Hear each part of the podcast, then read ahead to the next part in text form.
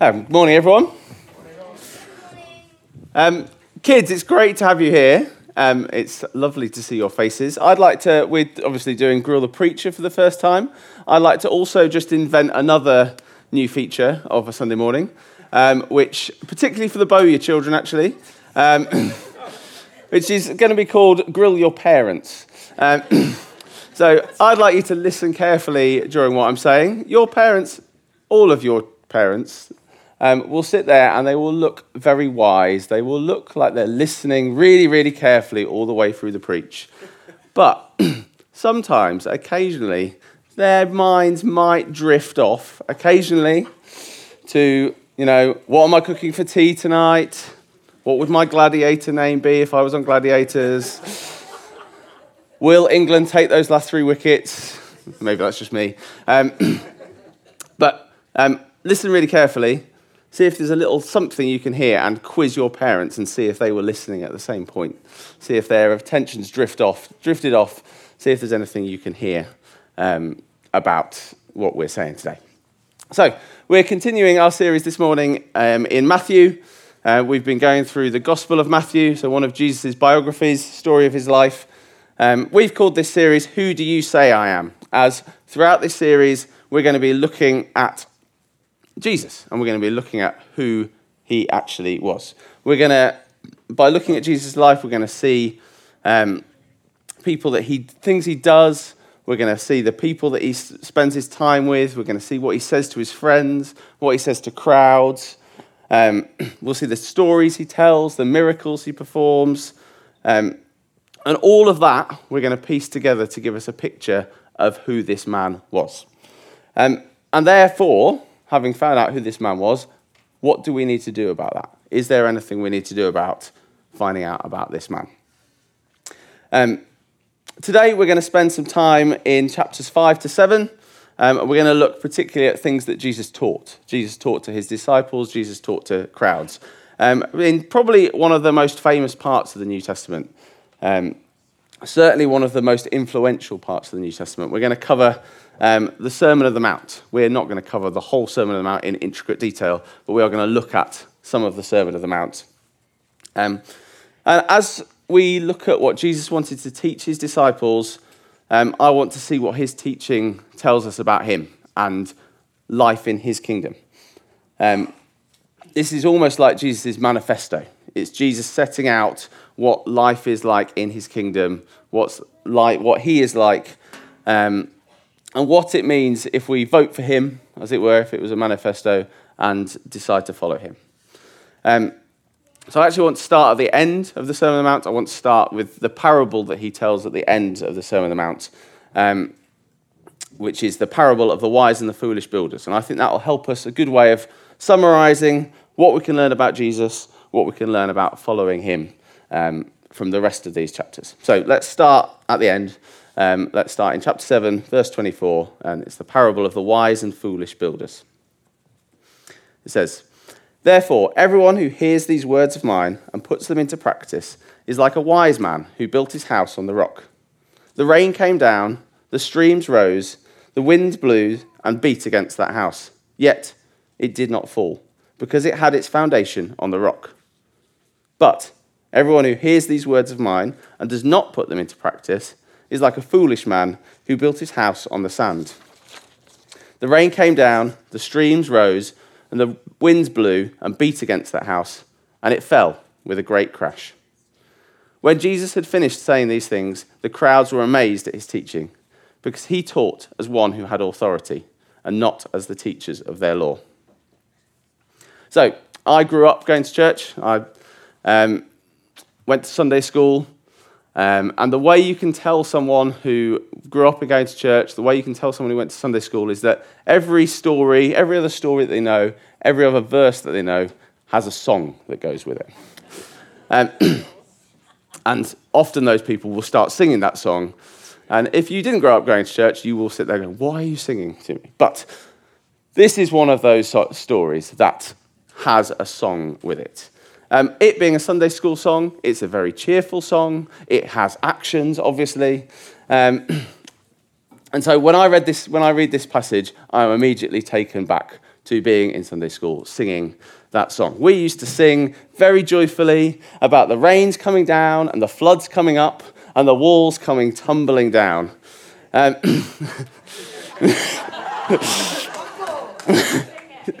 um, it's very cheery, um, and it would become less cheery if I sang it. Um, and lots of you will know that song that I'm talking about. Um, and so, my first instinct when I think of this story is it is quite a funny story, it's quite a jolly story, it's quite a sort of silly story. The foolish man who built his hand, house on the sand is a bit of a slapstick kind of character. He's the butt of the joke. Oh, silly man. He built his house on the sand. Um, and you kind of, it's just a bit of fun, this story. But actually, when you read back through this story and you read about it, it's far from that. It's actually a really serious warning of a story. Like a lot of children's songs and silly children's songs, when you actually think about the words, it's a lot more serious. Um, it's actually quite a terrifying warning. We were sitting there quite jolly, quite jolly going, ah, and the rains came up and the floods came down, his walls came tumbling down. Wait a minute, someone's walls came tumbling down. That's not a, it's not a fun, jolly thing. Um, some people paint, like to paint the Sermon on the Mount as sort of wise teaching by a good moral teacher. Um, they say that Jesus' words are good ones to try and live by, um, but they're not really much more than that. They say that Jesus' words are like a collection of sayings that maybe would good, look good on a tea towel or a screensaver or on a t shirt, um, but not much more than that. They say that Jesus is a man to admire, but he's not necessarily a man to follow. But in telling this story, Jesus is saying that his words, um, his teachings are far more important than that. The contrast between the wise and the foolish builder shows us that Jesus doesn't just think that following him will make your life a bit better, that it's a good idea, um, but that following him is essential. And if you don't follow him, if you don't put your house on the rock, things will come crashing down. We might have sung quite happily as children about the walls come crashing down and the silly man, but actually, it's much more serious than that. When you, you often see floods on the news, don't you? We've had some in Peterborough um, a couple of weeks ago. And whenever you see floods on the news, you see similar images. You see people um, affected by them. They're always caught off, by off guard. The floods come from nowhere. What they saw quite close to their house as something that was quite nice, quite innocent, quite a nice scenic thing, suddenly is bringing complete devastation suddenly that river has got much more power. And so Jesus uses this image of a flood, of the walls coming crashing down, to warn his listeners to not let it happen to them. It's really, really black and white teaching. There's no grey area. It's follow me, obey my teaching, and you'll be on solid ground. But if you don't, it's not, you'll be building on slightly less firm ground, things might be okay, but they won't be as good as they were before. It's an image of the, everything coming crashing down, the walls tumbling down, everything being swept away. And so Jesus finishes his teaching in the Sermon on the Mount by making it clear to those listening how important what he's just said is. He's not the latest life coach. He's not giving good advice on how to live a good life. He's not the newest moral teacher who's got some good ideas for how you might be able to improve society and make things a bit better. He's not about to release a, part, like a new book that's going to be in the supermarkets. Um, this is all or nothing stuff. Jesus is saying you're either with me or you're not.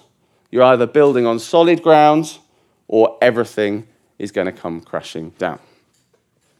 Now, I don't think this is a parable that's just aimed at people who don't call themselves Christians. In the verses that come before this parable, um, Jesus warns in verse 21 Not everyone who says to me, Lord, Lord, will enter the kingdom of heaven, but the one, only the one who does the will of my Father who is in heaven. That's a scary warning for some people who think they know Jesus, but will be told, as it says in verse 23, or think they've, they're, they're saying they know Jesus, In verse 23, it says, they will say, Jesus will say to them, I never knew you. Away from me, you evildoers. The image of building a house paints a picture of full commitment. Your house is your base, it's where you put your roots down. When Jesus talks about obeying him, he's talking about his word, his teaching coming first. Obeying Jesus being the first priority in our lives. Luke mentioned last week about how when you first, maybe you're in a situation when you first followed Jesus, Jesus was your number one, but now maybe he's number two or number three or number four. This passage is a real warning to you if you can identify with that. Um, if you maybe think that following him is first amongst a few joint priorities, or there's a few other things in your lives that you think are important. Following Jesus is not like following someone on social media.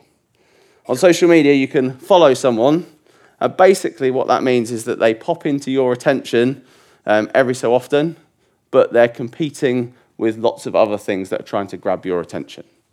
And the algorithm will throw them in your attention a lot sometimes, and then before you know it, you've not really thought about that thing for several weeks and several months.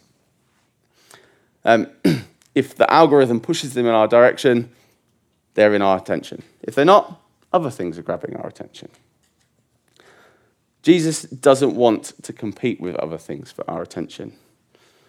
That's often hard for us in our society. There's loads of things um, pushing for our attention our families, our workplaces, our money, our comfort. Um, all these things are trying to take our attention, trying to get us to push, push for our attention. But Jesus doesn't want obeying him to be one of our many priorities. He wants obeying him to be the lens through when we think about everything else. So when we make decisions about money, when we make decisions about family, when we make decisions about our time or our work or our friends, he knows what's best for us, and he knows that it's best to make those decisions through the lens of obeying him. Jesus warns in chapter 6, verse 24 in this sermon, he says, No one can serve two masters. He wants our houses to be built fully on the rock, not partly on the rock and partly on sand. So, it's clear that everyone who hears this message has got a decision to make about Jesus and his teaching. Are you building your whole house on him, or are you building it on sand? Are you on solid ground, or are you going to be swept away? Jesus is clear there's a decision to be made. But what does it mean to obey his teaching? And what is it about Jesus' teaching that makes it this essential for us? How can he make such big claims and demands of us? I want to try and get a sense of what it means, what it means to build our house on the rock, and what it doesn't mean. Um, what is life like in his kingdom? So we've said the Sermon on the Mount is known for its radical moral teaching he covers a lot of ground in these chapters. In fact, in youth, we've been covering the Sermon in the Mount for lots and lots of weeks. Um, he talks about um, solving disputes, about anger, about adultery in marriages, about honesty, about how to respond when we've been wronged, um, as well as teaching about giving and fasting and praying. And it's really easy for us to underestimate how radical Jesus' teaching was. The concepts of turning the other cheek and loving your enemies were and are completely radical um, ideas. But building our lives on these morals and following these morals is not the solid ground that Jesus was talking about. The morals aren't the solid ground. Because ultimately, morality and following rules fails. However hard we try to be morally righteous However hard we try to reach the standard that's shown in these verses, we're going to fall short. Jesus says in chapter, verse 20 of chapter 5 Unless your righteousness surpasses that of the Pharisees and the teachers of the law, you will certainly not enter the kingdom of heaven. We can't reach heaven's standards by our own efforts. It's easy for us to think of this sand as being things like money or power or other things.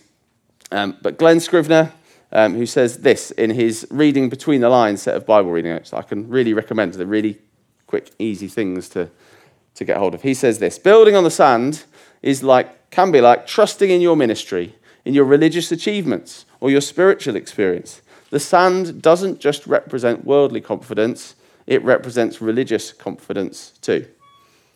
Our behavior can't save us, but Jesus can. The teaching in these verses points to a standard that we can't reach and show us how much we need a Saviour. And these verses show us that He's a willing Saviour. In verses 7 and 8 of chapter 8, um, well, I don't think that's chapter, I think I've typed that wrong. But he says, at some point, he says, Ask and it will be given to you, seek and you will find, knock and the door will be open to, open to you. For everyone who asks receives, he who seeks finds, and to him who knocks, the door will be opened to you.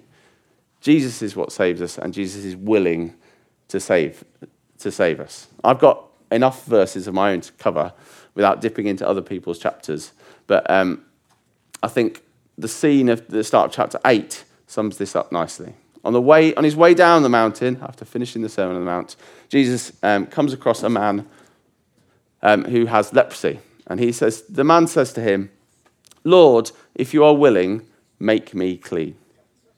And Jesus' response, I am willing, be clean. So Jesus is what saves us. Our morality and our striving doesn't. But Jesus still talks about putting these words into practice. They're not what saves us, but trying to live by them is the only way to respond to being saved by Him. We can move away from obeying to try and win God's favor. We don't need to do that anymore. Um, but we can move into winning. To, um, sorry, I'll say that again. So we don't know. We don't um, we can move away from obeying God to try and win his favor, but we can move into obeying God because we're enjoying living in his grace. To see what God has done for us and then decide to live our own way would be completely madness. So when Jesus talks in the parable of the wise builders being those who put hit sorry of being people who hear those words and put them into practice, the putting into practice comes as a response to building on the rock rather than something we need to do to earn a space on the rock. We're not trying to desperately get ourselves onto the rock anymore, but putting into practice what he's said, his teaching, is what we do as a response. Building on the rock means building on something far greater. When we build on the rock, we're not building, we're building on a place where there's no condemnation, no more feeling not qualified, no more, no, no more shame we can put his words into practice from a place of freedom, from being accepted, forgiven, and loved by God. So, I want to look at some things that Jesus says come as a part of following him and part of being in his kingdom. First thing, Jesus says building on the rock is a place where Jesus says, wants to make it clear that we're doing it as family. We're doing it as part of a family. In the whole Old Testament, um, God is referred to as Father 14 times. In these verses in the Sermon on the Mount, Jesus refers to him as Father 17 times. Not just my Father, but our Father. We get to call God the same name that Jesus does. I think if you're in here and you're normally in glow, if you've listened to nothing else, that is a really good sentence to go away with. You get to call God Father that's the same name that Jesus does. It's an amazing, amazing um, promise. And it changes so much. It changes so much about our relationship with God. It completely revolutionizes the way that we talk to Him, the way that we have relationship with Him. Following Jesus isn't about having a relationship with a distant God. We're not desperately trying to snatch some of His attention um, and a glimmer of His attention, but it's about having an intimate and close relationship with our Heavenly Father. The Sermon on the Mount paints a beautiful picture of what that relationship is like. In chapter 6, Jesus tells his disciples that when they pray, they should go into their rooms and close the door. There's no need for any pretentious language or attempts to impress. It's an amazing image of how close the relationship we can have with the God who created the universe, who flung stars into space is. It's that shut the door, go into your room. The people that we share a room with and close the doors with are the people that we're closest with. And that's, what, that's the relationship that God wants to have with us. This relationship is one where we know as well we're valued and we're noticed and we're listened to. In chapter 6 in the Sermon on the Mount, Jesus talks about giving, praying, and fasting. And he makes it clear that he sees what others don't see. In the Lord's Prayer, he encourages us to turn to him uh, for our daily bread, for the little things, the simple things in life, the things that you think most people might think are insignificant. At the end of chapter 6, he tells us not to worry and promises to give us what we need. In chapter 7, verse 11, he makes it clear how much he lo- loves to give us good gifts. Maybe you're here today and you feel like a little bit invisible, or you feel like people don't really notice you. You feel like you could disappear and people wouldn't really pay much attention. The relationship we have with God is one where we are valued, noticed, and listened to. He loves to give us good things. He sees us when no one else sees us. Jesus makes it clear that this is what life in the new creation is like, what his kingdom is like. A key part of being in his kingdom is having a close and intimate relationship with the King of Kings. The King of Kings isn't distant, he isn't far away, he's close and he's intimate, and he wants to have that relationship with him. And when we obey him and follow his teaching, we can be confident that through him, we will be making a significant and positive difference to the world around us, bringing flavour and hope to our world. So, chapter 5, verses 13 and 14 describe Jesus' followers as the salt of the earth and the light of the world. We can really underestimate and underplay the difference we can make to the world and that we do make to the world. We're probably constantly being told that. We've got an enemy who wants to tell us that we're insignificant and we're not noticed and we don't make much difference.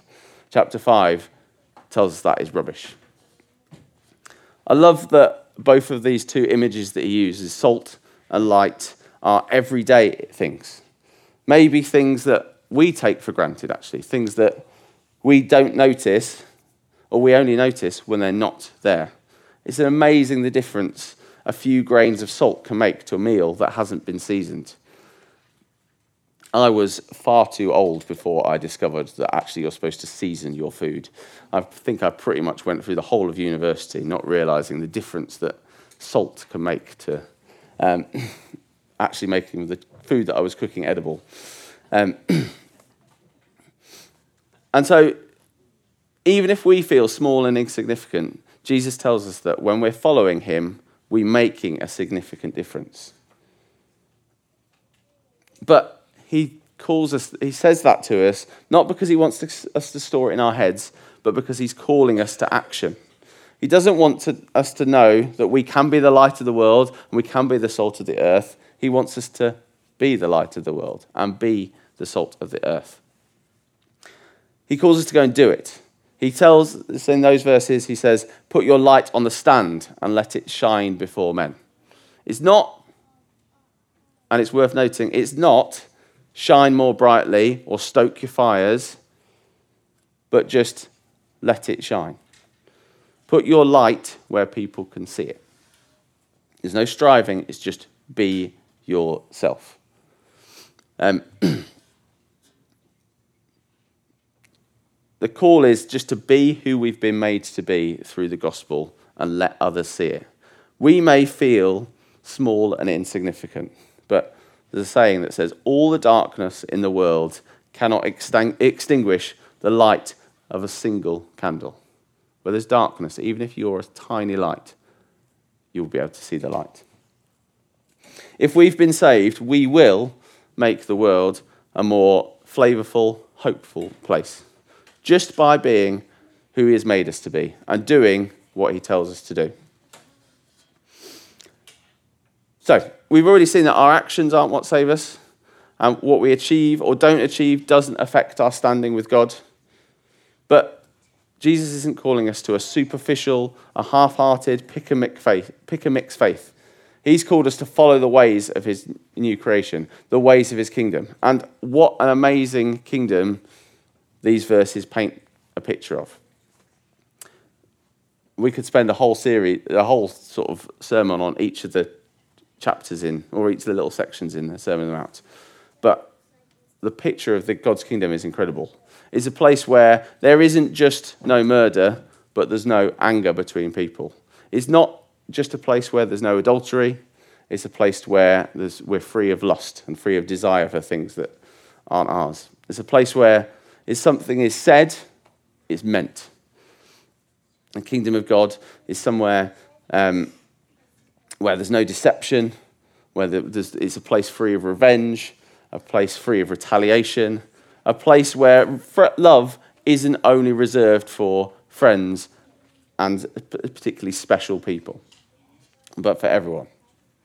We're not following him because we think that obeying him is going to save us um, or that we feel that we need to impress. Instead, we're following because we have seen firsthand how amazing our God is, how incredible his kingdom is. And we want to do everything we can to live as closely as we can to his ways. A half hearted approach towards building our lives on his teaching, a sort of, I'll do this bit, but this bit is too hard or this bit's too convenient, inconvenient, is just completely nonsensical when we see how glorious, how amazing his kingdom is and how amazing it is to be part of his kingdom. Surely we should be striving to live as closely to the ways of his kingdom as we can. So, um, as we finish, um, these the verses in um, chapter five, chapter five to seven finish in 20, verse twenty-eight and verse twenty-nine with the crowds recognizing that Jesus was something different. They were amazed at his teaching um, and saw that he taught as one with authority and not as their teachers of the law. The crowds all spotted that Jesus had something that other people didn't have. They all recognized it. But what we don't know is whether they acted on it. They could see it, but we don't know whether they acted on it. Recognizing that Jesus was special is one thing. Even recognizing that he's the Son of God is one thing but it's not acting on it. Jesus doesn't want acknowledgement, he wants people to build their lives fully on him. And so, as we finish this morning, and maybe as the bands um, start to come up, um, we need to reflect on that ourselves. We need to make some decisions ourselves. We need to reflect Am I building on the rock? Am I building fully on the rock? If we're not, do we want to? Should we be? Um, if we think, if you're hearing that this morning and you're thinking, I think I was building fully on the rock, but a little bit of this is now, a little bit of me is now on the sand, maybe God's highlighting something for you now, or as we mentioned that this morning, you've got a decision to make. It might be that you've not made the decision yet to follow him. You might be complete, no, you're completely on the sand that you've not followed him. God would tell you, well, I would say, I would encourage you this morning that you need to make a decision. It's not a time for, oh, I'll wait and see in a few weeks' time, or I'll wait till this happens. God would encourage you to reflect this morning um, and, dis- and make a decision. Um, if you're building something on your um, and you think, oh, is that worth it? I think it's worth thinking about. Will it be there when the pressure's on? Will it stand up when the storms come in, when the waves come crashing in? Um, or is Jesus t- teaching a more solid foundation that you need to move your house onto? Um, maybe, maybe it's that thing of morality. Maybe you know that actually you're trying to impress God or you feel like everything you're doing, you do it to try and impress God or um, just earn his favor. God wants to free you from that as well. God wants to tell you that that's not what building on the rock is, that building on the rock is um, a place that's free from shame, free from striving, free from condemnation. Um, so, should we stand together? Um, I'd love to, if anybody, if you're feeling like you want to respond to that or I would really encourage you to do that in this time. Um, it'd be good as well just to respond to the God who lets us build on the rock and thank him for the fact that what his kingdom is like. Praise him for what his kingdom, life in his kingdom is like. Praise him for the fact that um, he wants to save us and that he can save us. Um, yeah, over to you, band.